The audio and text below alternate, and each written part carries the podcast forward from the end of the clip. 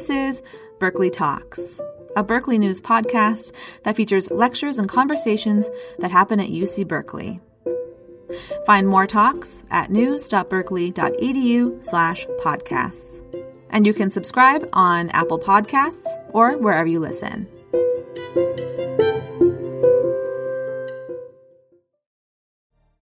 For those of you whom I haven't met, my name is Michael Lu. I'm the Dean of the School of Public Health at Berkeley, and I want to welcome all of you to opening night of the Dean Speaker Series.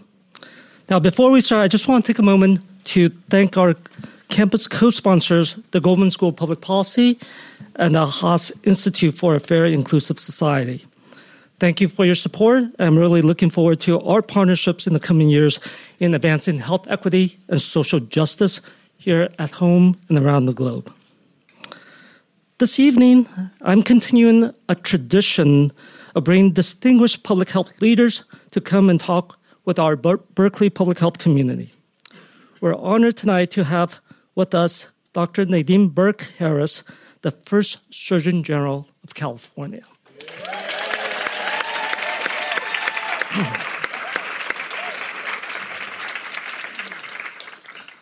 Nadine was appointed Surgeon General by Governor Newsom in January this year. She's an award winning pediatrician, researcher, and advocate with a distinguished career that focuses on serving vulnerable families and combating the root causes of health disparities. She's a Cal alum with a bachelor's degree in integrative biology from Berkeley.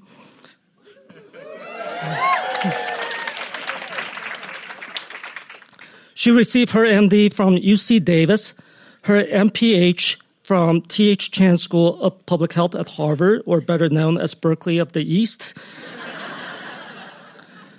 and completed her pediatric residency at Stanford. In 2013, she founded the Center of Youth Wellness at Bayview Hunters Point in San Francisco, designed to transform the way society responds to children exposed to childhood trauma and toxic stress.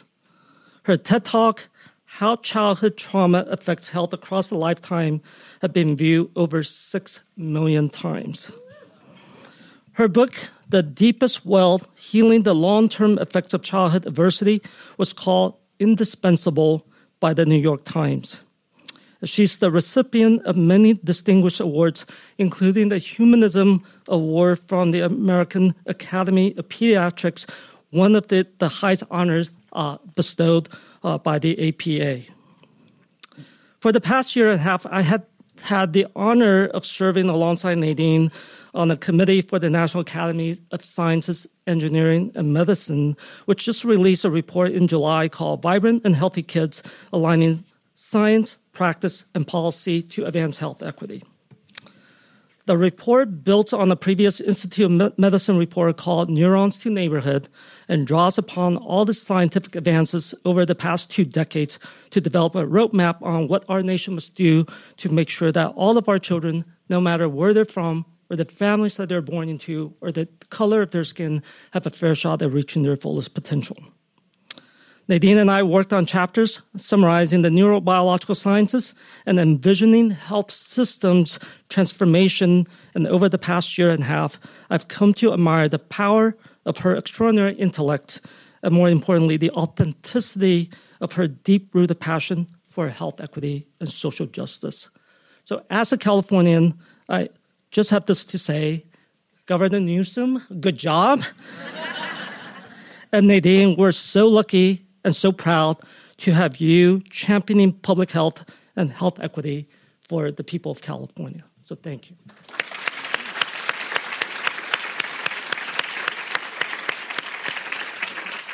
All right. Can you hear me? Okay. So let me get this conversation started, and this is how this is going to work. Uh, this is not just a conversation between Nadine and me, it's really a conversation between Nadine and all of our public health community. Right, so I'll get the, the, uh, the, the, conversation started, but when you came in, you should have gotten a note card, right? Uh, yes? I guess we ran out of note cards. Okay. Well, well, we'll have people come around okay, with note cards uh, and just kind of write down your question. We're going to try to get to as many as many of your questions as we can.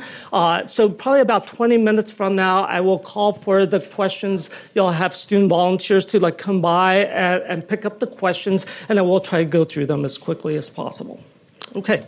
So so let's go ahead and, and get started. Uh, and I hate to start a conversation with a stupid question, but the, the great thing about being a new dean is you're kind of still in that honeymoon period. so, so you know, like you get to ask all sorts of stupid questions, and people don't like really judge you for now. Uh, so, so, so uh, Nadine, you're, you're the first Surgeon General of California. There are only three states in the nation that actually has a Surgeon General. So, what exactly does a Surgeon General do? I will say, uh, first of all, I love stupid questions because I was also always the one asking them in uh, medical school mm-hmm. and public health school. Um, um, but yeah, so what the heck does a state surgeon general do? Um, so here in California, we have been, uh, I, I, think, uh, extraordinarily, extraordinarily fortunate that we have a governor that recognizes that early social determinants of health are a root cause of some of our most serious, pervasive, and expensive health consequences that is facing the state of California. And as a result, what Governor Newsom did in literally his first day in office was he uh, wrote an executive order to create the role of Surgeon General. And the explicit directive of the Surgeon General was uh, number one, to marshal the insights of our scientific community, our public health community, our public servants, and everyday Californians to be able to tackle these serious and inequitable challenges that are facing California today. Um, the second big part of the role of uh, state surgeon general is really to be a medical advisor to the governor, right? To to um, uh, to bring together the best science and to share that in in being an advisor to the governor around health related issues, and uh, and the last part, which. I want to say it's my favorite part, but I think me, I mean, I love science just as much as I love advocacy, but it's really just to be a public health champion, right? It's to get out there and share with the public, be a voice for um, uh, not only uh, raising awareness around these serious and inequitable uh, challenges, but also to be a, a source of uh, solutions and lifting up uh, what we know and what works. So, so on this last role, uh, being the voice for the public's health in, in California, uh, and, and, as, as I think of the surgeon generals uh, who uh, have been effectively, who were effective in exercising that bully pulpit. Right? You think of C. Everett Koop you know, with smoking. Uh, you think of David Satcher okay, with health disparities. Now, Californians face a lot of great public health problems, some of the greatest existential uh, threats uh, in the 21st century. There are all sorts of problems that you could take on, from climate change, immunization, immigration. You took on something that not that many people have heard of outside of our circle, something called ACEs. Yes. What are ACEs and why is it that important?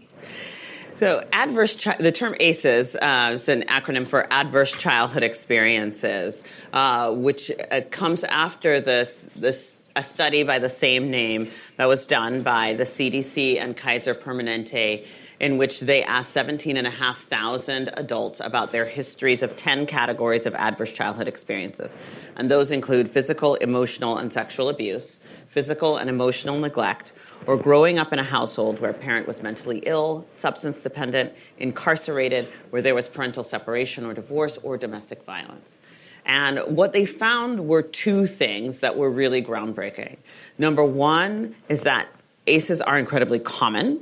So uh, this doesn't just happen in certain zip codes to certain people over there. two thirds of their population at Kaiser San Diego. Uh, which was 70% Caucasian, 70% college educated, had experienced at least one ACE, and one in eight folks had experienced four or more.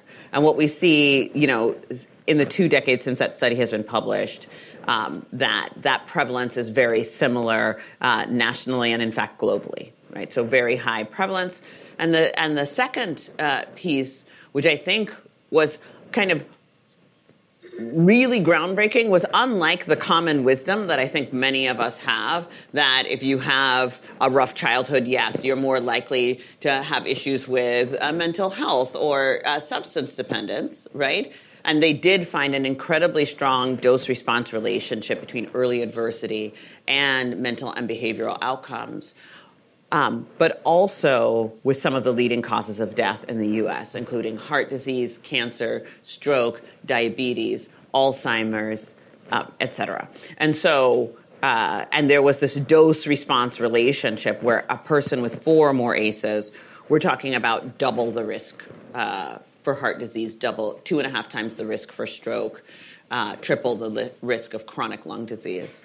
And, uh, and so I, I th- very similar in a similar fashion of the way past surgeons general have have looked at some of the most pressing health challenges and the leading causes of death and asked that question what is a modifiable root cause right similarly so you know when you look at smoking you can you can take on uh, you can advance the care for lung cancer and for emphysema and for heart disease and all these downstream outcomes or when we launched a coordinated effort to reduce the prevalence of smoking right what we saw was improvements in all of those outcomes. Similarly you know, I can I can take on um, yeah heart all, all of these different factors, but we recognize that um, childhood adversity is a common root cause, and not only that, it also gives us really powerful insights into the mechanisms of some of the most urgent issue of our issues of our day, specifically around when we understand that um, acute accumulated, accumulated adversity, cumulative adversity, actually has an impact on our stress response system, right? And that impacts our later risk of heart disease, right? It helps us understand that when a black boy is walking down the street and they gets profiled, right, and gets stopped, that same stress response is what's being activated. And the more times that it's activated, the greater the risk to your health, right? And similarly, we're seeing that around the country as immigrant communities are facing ICE raids. And uh, this, this impact of cumulative adversity has a really direct impact on long term health. And understanding those mechanisms as a root cause mechanism, I think it's, it's foundational. So, childhood trauma and heart disease, childhood trauma and mental and behavioral health problems. Now, I'm in a room full of uh, folks who are really well trained in epidemiology, and they are not going to let me get away you know, without asking this question about you know, that, that association uh, doesn't always imply causation. Mm, right? yes. So, so as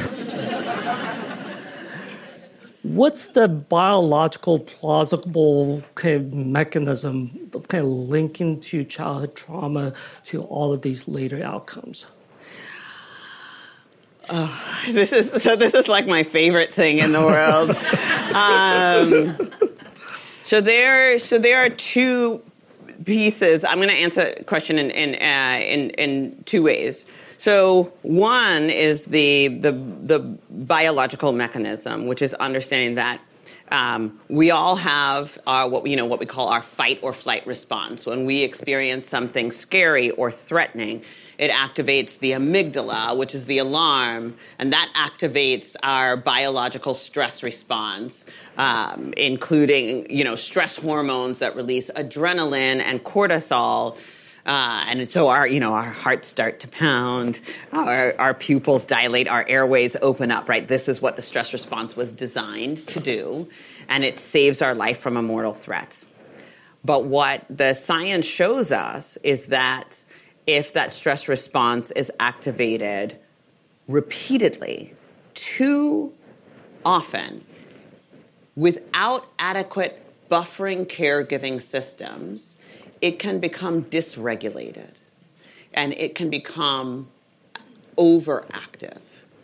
And one of the critical pieces is that um, uh, timing matters right? So when I was here at Berkeley, I had the privilege of studying under Dr. Tyrone Hayes, who is here in the room, um, in the Hayes lab, studying uh, amphibian endocrinology, right? And what we found, what I learned in the Hayes lab, is that when we expose tadpoles to corticosteroids, right, stress hormones, that the impact that those stress hormones had on those tadpoles was um, really depended on how close those tadpoles were to metamorphosis, right? So if they were more mature, right about to hit metamorphosis, those stress hormones were adaptive, and that and it helped them uh, speed up metamorphosis and you know jump out of that drying pond, whatever it's causing them to stress.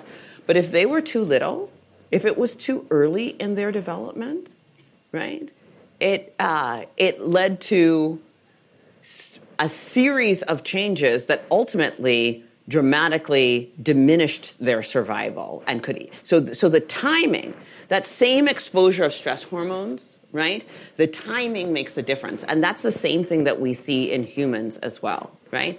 Because children's brains and bodies are just developing high doses of adversity in childhood and especially in the first 100 days to the first 5 years have an outsized impact on children's developmental trajectory.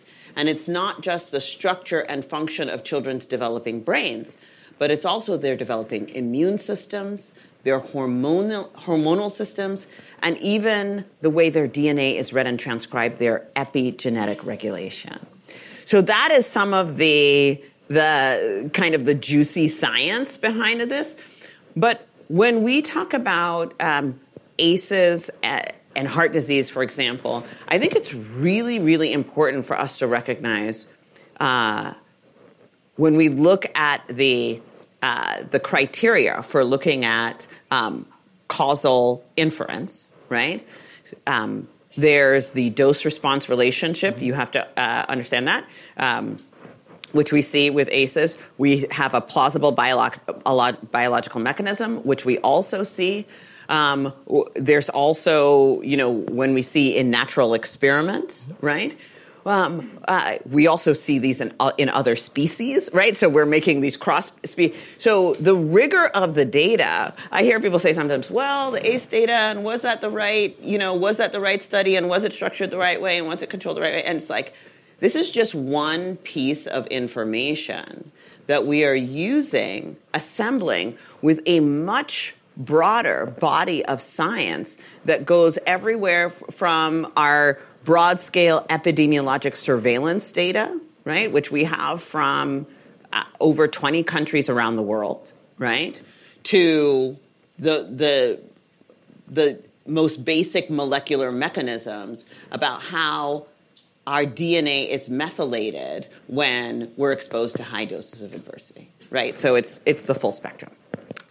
So that was obviously a setup, right? Because yeah, when when when uh, uh, when we when we were uh, at the national academies, she just cannot stop talking about biology.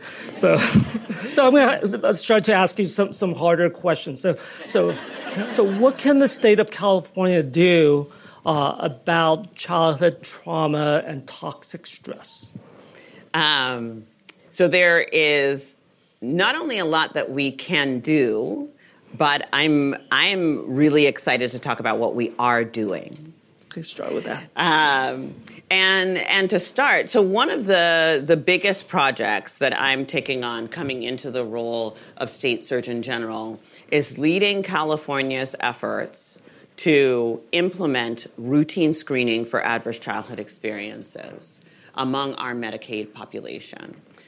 So, if there's one thing that the evidence shows us, right, is that early detection and early intervention improves outcomes. And so, as we move towards a statewide effort for routine screening to enable early detection and early intervention, that is my amazing job. And uh, what uh, what we're doing there is uh, currently we're in process of de- uh, of I want to say developing. We're actually adapting an existing training, but um, developing a training for our 88,000 primary care providers to uh, to number one, understand best practices for screening for adverse childhood experiences, and number two, understand the fundamentals of trauma informed care, right? And for once, this is not an unfunded mandate.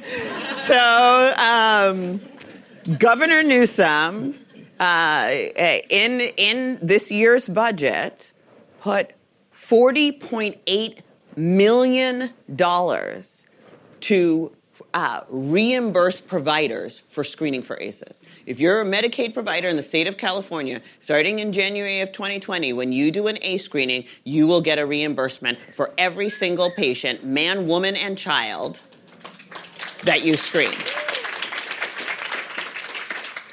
And also included in the budget was $50 million and we're hoping to draw down some additional dollars in a federal match to train providers on how to do this screening and how to respond with trauma informed care.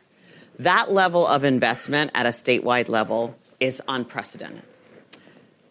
However, as you and I work together on the National Academies Committee, one of the things that I I feel maybe most excited and happy about uh, as a, one of the products uh, in the, the Vibrant and Healthy Kids report is this framework of understanding that fundamentally at the core, we have our exposures and experiences and how they impact our biology right? So, how the activation of the stress response leads to changes in brain development and immune system and all of those things. But then that next level is this framework of understanding how the family system impacts the, um, the likelihood, right, that someone will be exposed to adverse experiences. And then enveloping that family system is uh, our community uh, the, the ecological systems, our neighborhoods, our healthcare systems, our structural systems. And then on top of that are really some of the structural frameworks in terms of uh, our policies and, uh, and, and our uh, social infrastructure, right? And all of those things impact the odds of exposure and the odds of developing morbidity and mortality, right? Disease and death once you've been exposed. And one of the things that I'm really proud of, this is like my favorite thing about this job. Can you tell this is my dream job? is that I get to not only work at that level of uh, you know, working with clinicians to advance our clinical practices and, and uh, implementing routine screening. But I also get to sit across the table from the superintendent of edu- public education, right? And have a conversation about how our educational systems should be delivering doses of buffering, right? And how we need trauma informed uh, practices and policies in our educational systems. I literally was stopped on the street by the gentleman who is the head of our uh, state, I think it's police officers.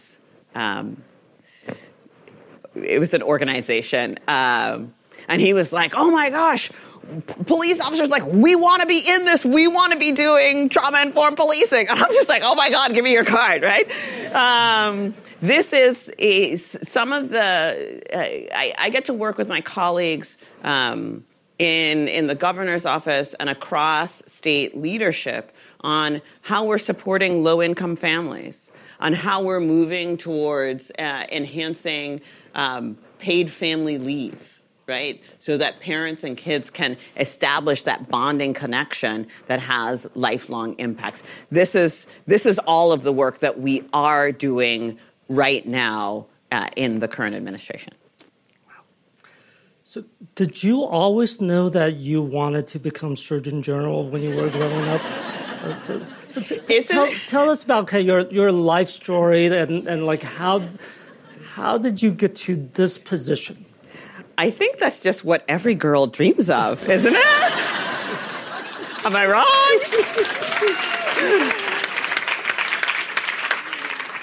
um, so I, I, um, so so true story.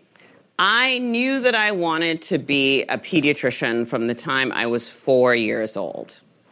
And when I was five, I wrote a letter to my doctor, and I was trying to figure out how God got the skin on because there were no buttons and there were no like there were no zippers. Ultimately, I figured it out. He did not write back, but I figured it out, which was the drawstring theory. That's what your belly button is for. Um, um, but I always, always, always wanted to be a physician, and I it could be related to the fact that my dad is a biochemist and my mom is a nurse, so I kind of grew up in this scientific household. But none of my brothers are in the sciences, so who knows? Um, um, and the funny thing about it is, I, I always wanted to be a physician. I always wanted to uh, serve underserved communities and, um, and, and do community health. That was, I think that was just part of um, my background. I'm a proud immigrant. My family came to the United States from Jamaica. And I always grew up with a really powerful sense of community. Oh, some yardies in the house! um, uh, but yeah, I always grew up with this really, really strong sense of community. Uh, and so that was always really powerful. And so even, um, even uh, when I was in medical school and I learned about this concept of like, oh, I can go to public health school, right? Like that was uh, a, a, beautiful, exciting moment for me. Um, you know, I will tell you that when the Newsom administration called me and they said, um, uh, we would like for you to consider uh, being the Surgeon General of California. I, I was like, oh, there's no such thing as a Surgeon General of California. I'm like, yeah, it was really funny when I when I actually sat down with the governor. He's like, I know, I'm making it, and I was just like, oh. Um, uh, but this is uh, obviously my dream job.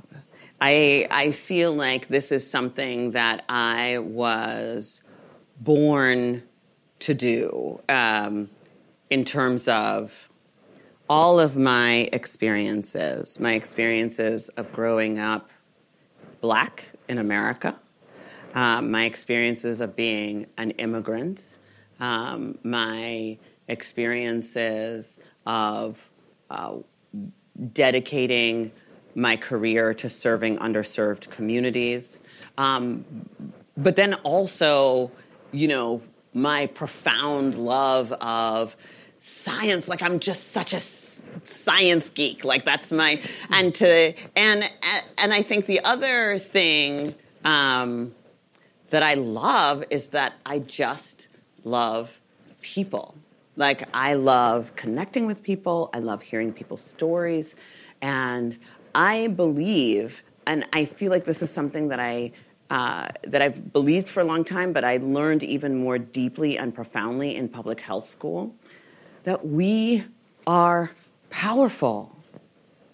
We are powerful. Our voices are powerful. The way that we take that science and, and, and filter it through this prism of our lived experience to generate scientific insights that can change outcomes for so many people, that is powerful. Uh, and so, yeah, for me, when I got the call, um, and I, uh, I don't know if I should admit this publicly, but when I got off the phone, like when I hung up the phone, the, the first word out of my mouth was an expletive.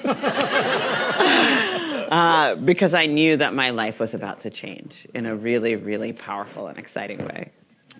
Well, I'm actually really glad that you brought up black immigrant woman because all day I, have been thinking about, well, how, how do I bring this topic up? Uh, you know, uh, th- these are some of the hardest conversations that, that you know, our society isn't able to have today. But I always believe that, that uh, universities, especially schools of public health, uh, ought to be better. So when, when you uh, were appointed, uh, the headline for one of the news story was a black immigrant woman is now the most powerful health official in California.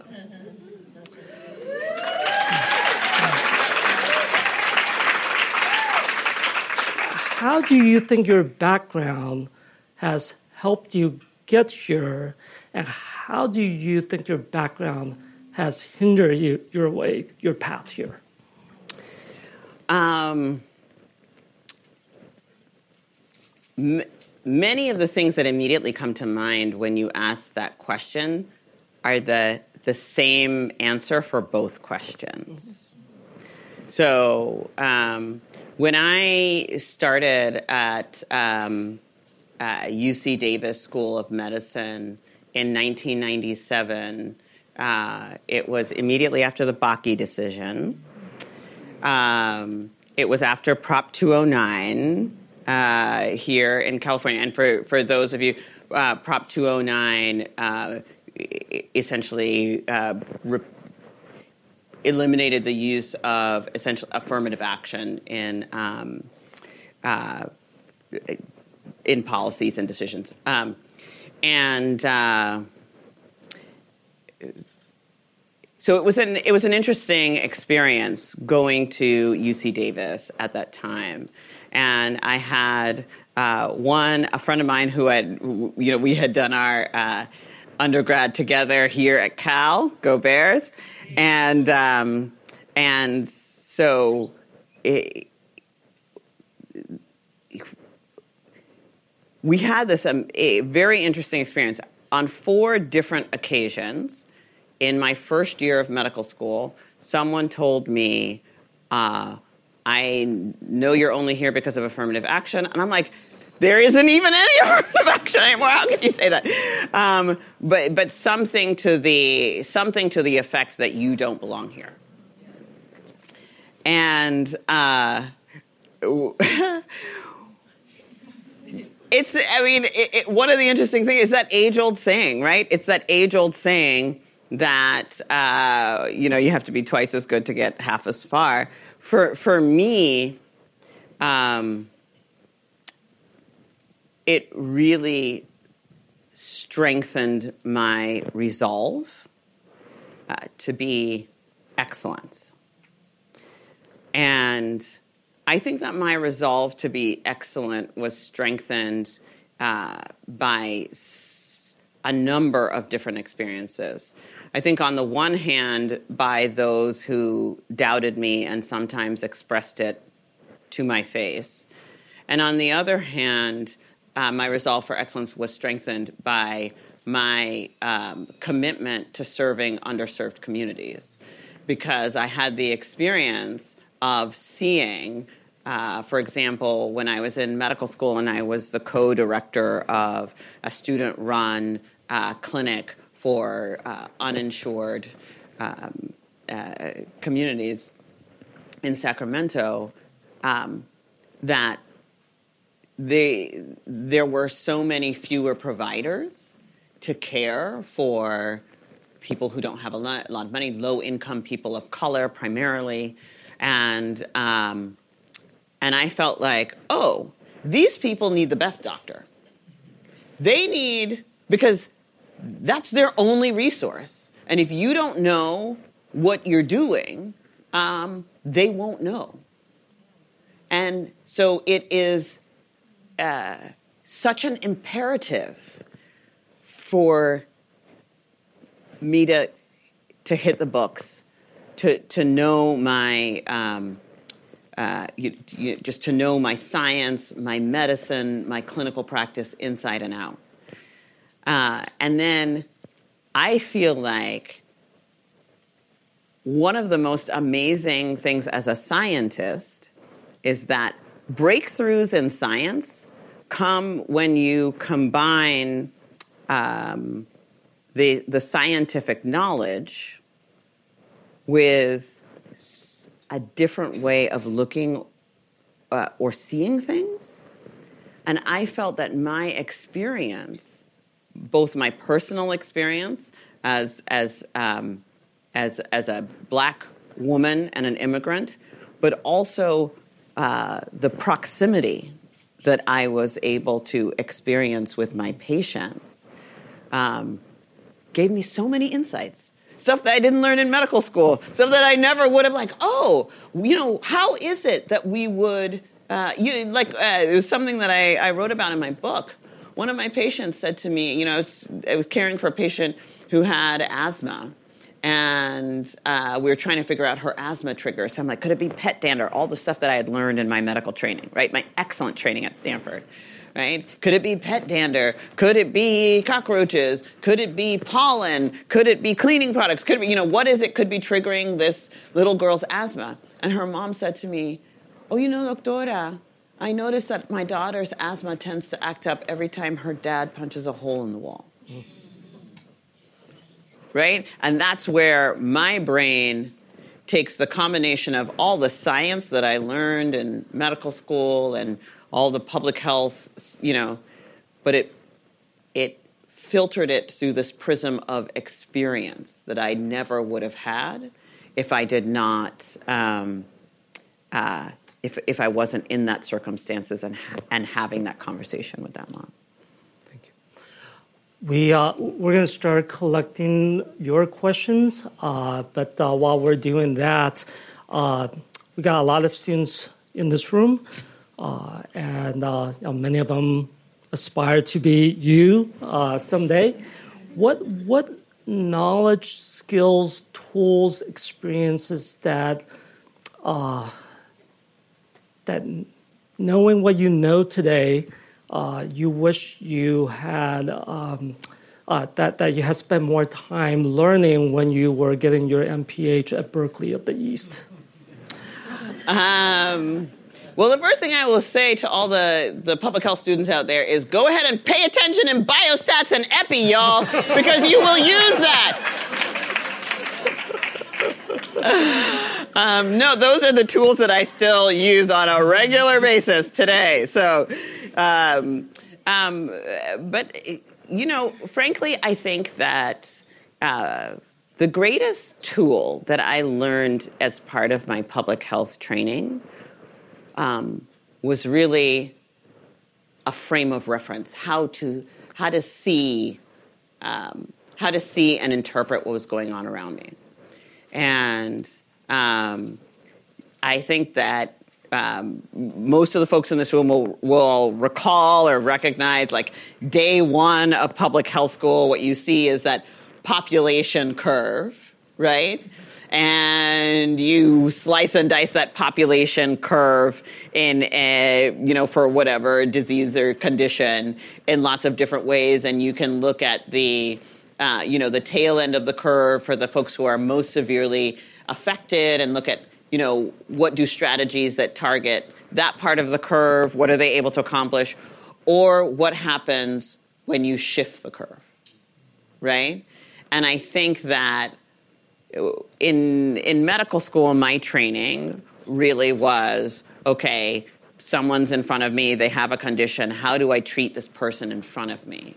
And it was really my public health training when I was seeing child after child after child who was experiencing high doses of adversity and whether it was asthma or you know attention deficit or some autoimmune disorder to move out of that framework that I was trained in in medical school of, of what's the treatment for this patient to the framework that I was trained in in public health school of what's the treatment for this community, right? Um, and that was really, really powerful. Um, so I will say that m- more my experience is being grateful every day for my public health training because it really was um, a, a wonderful experience. All right, let, let me call up uh, our student who's going to be reading the questions, and I hope I don't butcher your name. Om- Omonivier Agod- Abogadi. Good evening, Omanidia Bogies. I'll be reading the question. Thank you. Uh, my, I'm going to have a tough time at graduation. I, I just uh, but but you're uh, a student in our well, a one-year MPH student in our interdisciplinary uh, program, and you're between second and third year of medical school. Where? Yes, so I attend medical school at Wright State University, Boonshoft School of Medicine in Dayton, Ohio. And I also went here for undergrad. Go Bears. Go Bears. All right. And do we have? Oh, we got questions.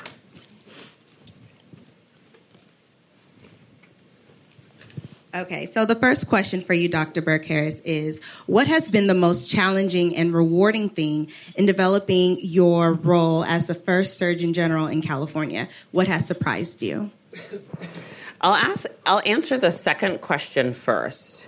So, what has surprised me the most is the talent, brilliance, and dedication of my colleagues in state service. I am going to say, whatever that term is, good enough for government work.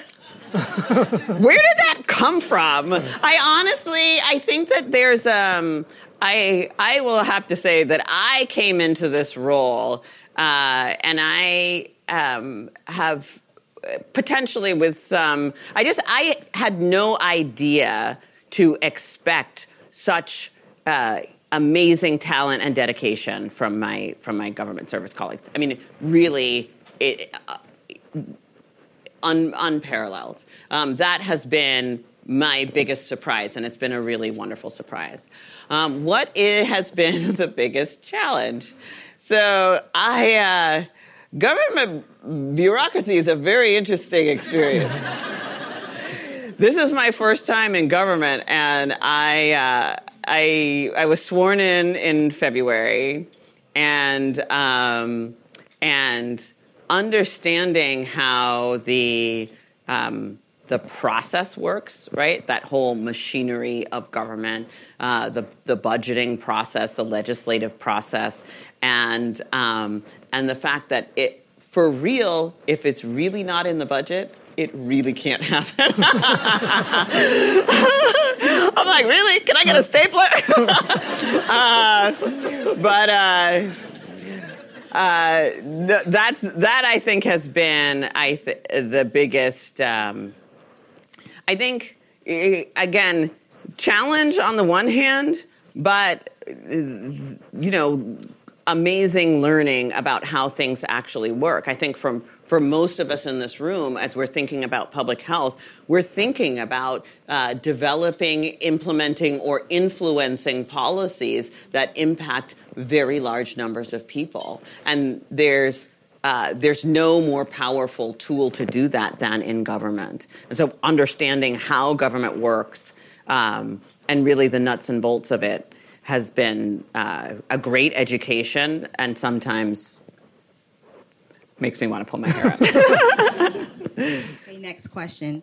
As a pediatrician in a low resource FQHC setting, I am concerned about the possibility of universal ACEs screening. I piloted the PEARLS tool in my clinic, but we lack the resources to help our patients we screened. What does the state plan to do to provide services and support for patients and healthcare systems when we have identified those at risk? That is a wonderful question. Thank you so much. So, um, one of the uh, so there are a couple of pieces that I want to pull apart there. Um, so, one important piece is that uh, a, a, recognition that uh, when it comes to ACE screening, I think that there is a belief for many folks that in order to be able to screen for ACEs, um, you have to have either a robust mental health um, uh, uh, resources or social work resources in order to be able to respond. And I think that one of the most important uh, things that we can do is help primary care providers recognize what they can do in the primary care home um, that can improve patient outcomes, uh, even in absence of those resources, right? That's one of the, because I, I actually think there's an incredible power uh, in that. And helping folks to understand, uh, for example, about um, how we can counsel patients about um, sleep, exercise, nutrition, mindfulness, mental health, and healthy relationships, helping uh, patients understand um, about how early adversity affects um, their their health and uh, being able to um, support them in in the hygiene that can help to improve their outcomes i think is is really critically important. And and just as an example one example of that right? Um, uh, one of the places that this plays out clinically is in the management of ADHD or attention deficit hyperactivity disorder, right? We, uh, one of the things that we found uh, in our clinic is that when you look at the biology of adversity, uh, and you, on the functioning of the uh, prefrontal cortex, right?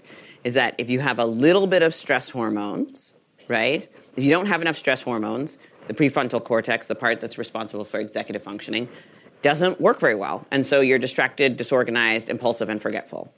And so you add stress hormones and you improve prefrontal cortical functioning uh, up to a certain optimal point and then if you continue to add uh, stress hormones, executive functioning declines, right? So it's this inverted U shape.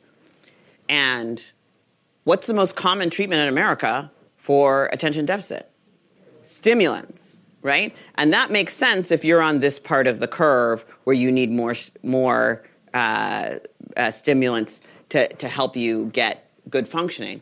But if you have a child whose brain is bathed in stress hormones, right, then adding a stimulant may not help and in some cases may even do harm. And and i think that most of us have experienced that in the in the sense of oh you know this this patient came in they were on ritalin the ritalin didn't work right? So we added something else that didn't seem to work so now they're on an antipsychotic right? I i can't say how many patients that i've seen in that situation.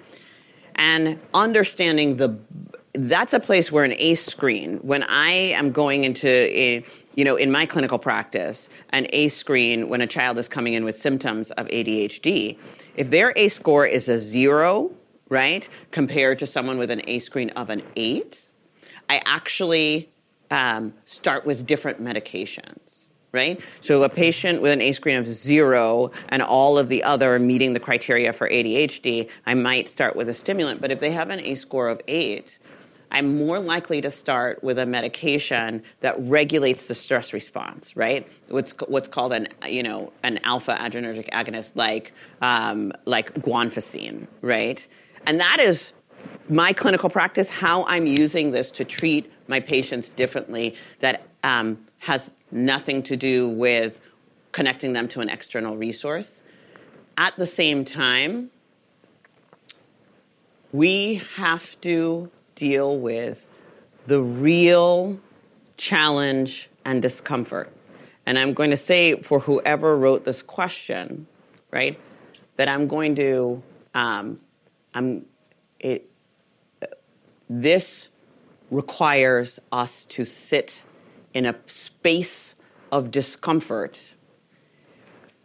between the time of identifying ACEs and fully deploying a public health response to be able to fully uh, support all families, right?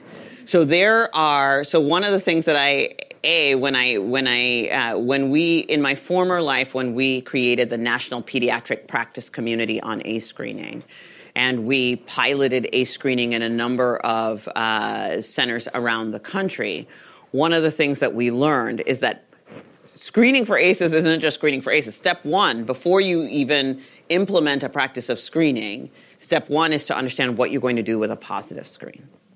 Right?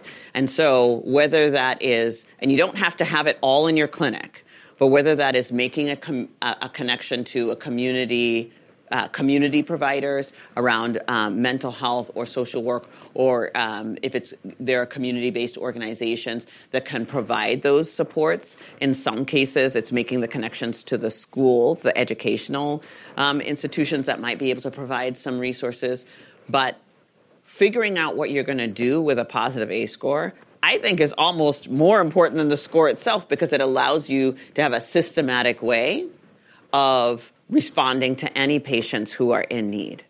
But the fact is, one of the biggest challenges is that we don't ask because we don't know what to do with a response. And what that means is that our patients are sitting with us. And they don't even have us as a resource to even validate their experience and I will say the interesting thing about uh, Vince Felitti uh, and the work that he did as the principal investigator of the ACE study at Kaiser is that he implemented adding the ACE screen into the intake at Kaiser. Um, uh, he did it, they got funding to do it as a pilot, and they did it for 110,000 patients. And they didn't hire a single additional uh, social worker or mental health professional, right? And what they found is that in the following year, their ER visits dropped by, and I, I believe it was 25%, and their uh, uh, sick visits uh, dropped by 11%. And it wasn't a very well controlled study, right? However, what Dr. Felitti reports from that was that just to have it was it was powerful for patients to be able to acknowledge the, that there is a connection between what has happened to them and what's happening in their health.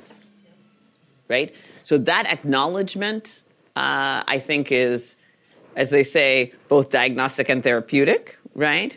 But in addition, that doesn't alleviate our obligation to have um, uh, systems that support and heal.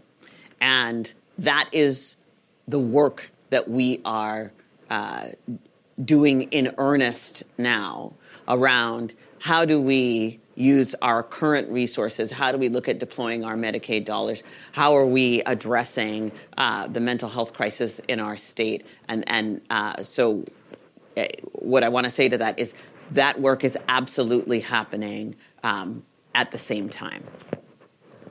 You answered so many questions within that. um, next question What kinds of interventions would you suggest for adults who have already experienced ACEs? Um, my short answer is sleep, exercise, nutrition, mindfulness, mental health, and healthy relationships. uh, and um, and that's just, I mean, those are some of the evidence based. Um, uh, evidence based interventions looking at the physiology of toxic stress. So, when you have an overactive stress response, right, the changes, uh, the impact that it has on, uh, on the brain. Um, the immune system, the hormonal systems, and uh, the way our DNA is read and transcribed. So, all of those interventions uh, reduce stress hormones, reduce inflammation, and um, and um, uh, regulate against some of the the cellular and oxidative um, injury that we see with toxic stress. Does ACE screening include gun ownership and gun violence? And what is the state of California doing about gun violence as a public health crisis?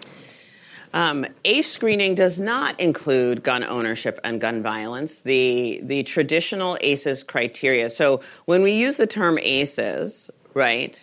Uh, when we're rigorous to the science, we're applying those to the criteria that were um, uh, included in the ACE study by Felitti and Anda. was it by any means exhaustive? Did they pick the magical 10 things that uh, increase your risk for uh, negative health outcomes? Um, they didn't, although they did have a little bit of magic in the 10 criteria that they picked, uh, in the sense that um, each of these, each of the 10 criteria do uh, somewhat of a double whammy of being a significant stressor for the child and also taking out the other piece, which is the other criteria for toxic stress, which is adequate buffering caregiving, right? So if your parent is incarcerated, not only are you stressed out that you're missing your parent, but that parent isn't there to, to be a buffer. Similarly, if there's domestic violence happening or intimate partner violence, right? Not only is the violence stressful, but there's uh, but the ability of your caregivers to be a buffer to your stress is diminished.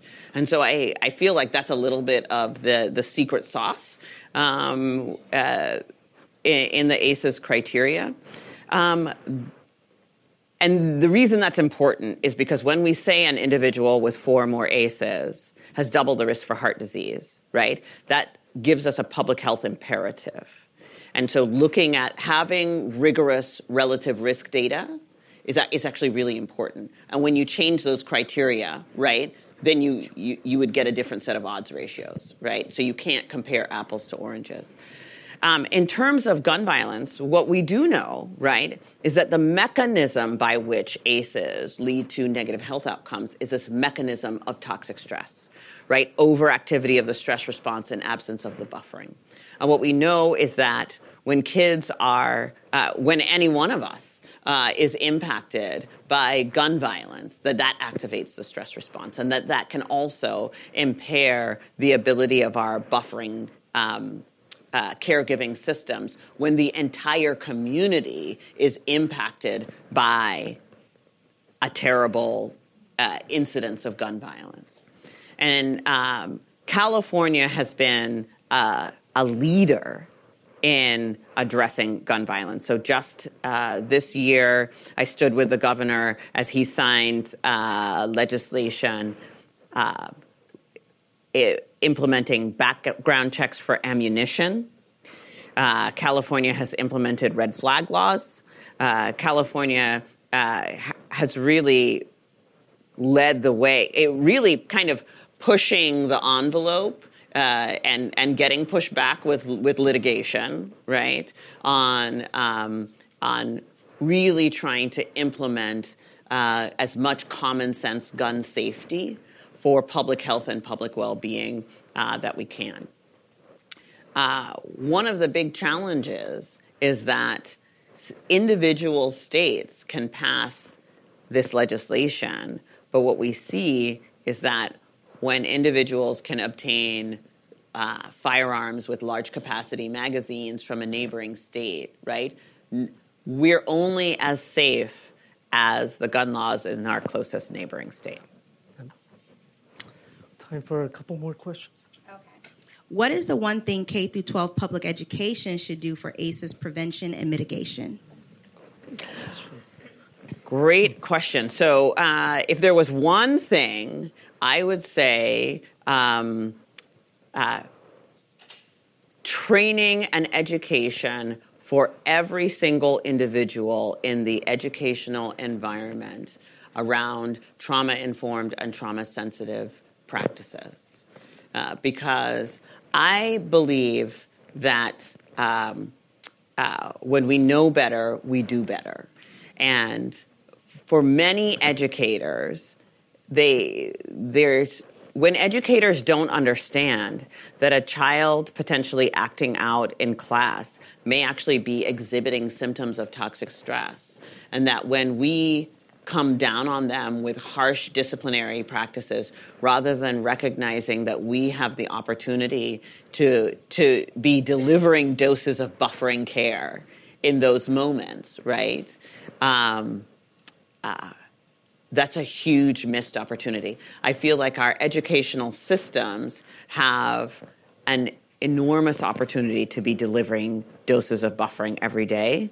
Um, but that also requires our educators to um, understand and be practicing self care, right? And understanding how they if I'm an educator, my own history of adversity may be impacting how I'm showing up in the classroom. And the thing about this is, is that none of this is inevitable, right? Uh, we can and we are right now implementing policies and, and practices that are improving outcomes for patients, for students, for individuals across sectors, right? Um, it's really about having the skills and tools that we can implement systematically to make a big difference. And for our last question, do you think you can use your position on child stress and trauma to address this administration and Trump regarding separation of children from their parents um, and being on the border and caging them? Um, so um, this is actually uh, one of the things about this role that I feel uh, most gratified about um, because while there are really, really challenging, tragic, uh, and, and fundamentally difficult things that are happening right now, I'm really glad that I'm in this fight. So I, uh, I think I'm looking at my communication. Can I say? Can I say? Uh, next week? Yeah. Oh yeah, okay. So I'm just checking. I'm trying not to get myself in trouble. I've never been in public uh, uh, office before, so then I say something. I'm like, I gotta watch out. So um, this is uh, so next week, next uh, next Thursday, actually, I will be um, um, uh, testifying before the Department of Homeland Security on this very issue. Yeah.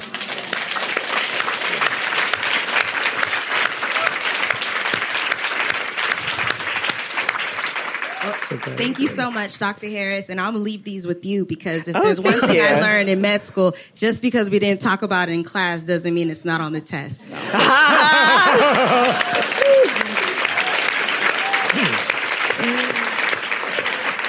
All right, let, let- let me do three things before we close. I, I kind of gave uh, Nadine a heads up that that as soon as we close, you're going to get mobbed by, by these requests for selfies and, and everything. So, so I got to do these three things uh, first. Uh, uh, first of all, just really want to thank you for, for, for doing this. Uh, the- Th- th- This started, uh, I I think we were at a committee meeting, and I had just found out that I was going to become dean of uh, the, the School of Public Health. And I asked Nadine, hey, do you want to come and speak at the School of Public Health? Uh, and she said yes. And then I just recently found out that usually people pay her like $15,000 and not only is she doing this free for the Berkeley public health community, she even came in early today to spend some time with our students. So I don't have $15,000 to pay you, but we do have some uh, presents for you. I'm going to bring up uh, our, our, our assistant dean uh, for strategy and external relations, uh, Priya Mehta. A little public health. Ah, thank Uh, you, thank you so much. so, so there is a Berkeley Public Health T-shirt that I hope you will wear proudly. Uh, that the the And by the way, the 15 G's was before I was Surgeon General. I'm in public service now, so. These are last season shoes. Yeah, yeah, yeah. The second thing I, I want to make sure I invite all of you to come back on November 12th. It's the 35th anniversary of the Berkeley Wellness Letter. Uh, so we're going to do a big celebration around that. Uh, and then lastly, I just want to do a little bit of uh, traffic copying because, like I said, you know, like it's going to get crazy pretty soon. I think there are going to be so many people that want to take selfies with you and everything. So we're going to position ourselves like uh, down below where it says Berkeley Public Health, uh, Berkeley, uh, and uh, you know, she's been so kind and generous to agree to you know, shake hands with you, talk with you, uh, take pictures. Uh, but but certainly we have a great reception out there for all of you, and hopefully we'll try to get as many selfies. Can I say one thing before yeah, we yeah, close? Yeah. So you know, the, I I will say that um, uh, first of all, when Michael Lu invites you to come and speak, you don't say no, right? uh, but uh, what I will say is that um, I believe fundamentally that social determinants of health are to the 21st century what infectious disease was to the 20th century. And in my role as California's first Surgeon General, it is my intention to lay the infrastructure to ensure that we in California will cut ACEs in half in one generation. And y'all are going to help me do it. I'll see you at the reception. please Thank join you. me in thanking Lindy.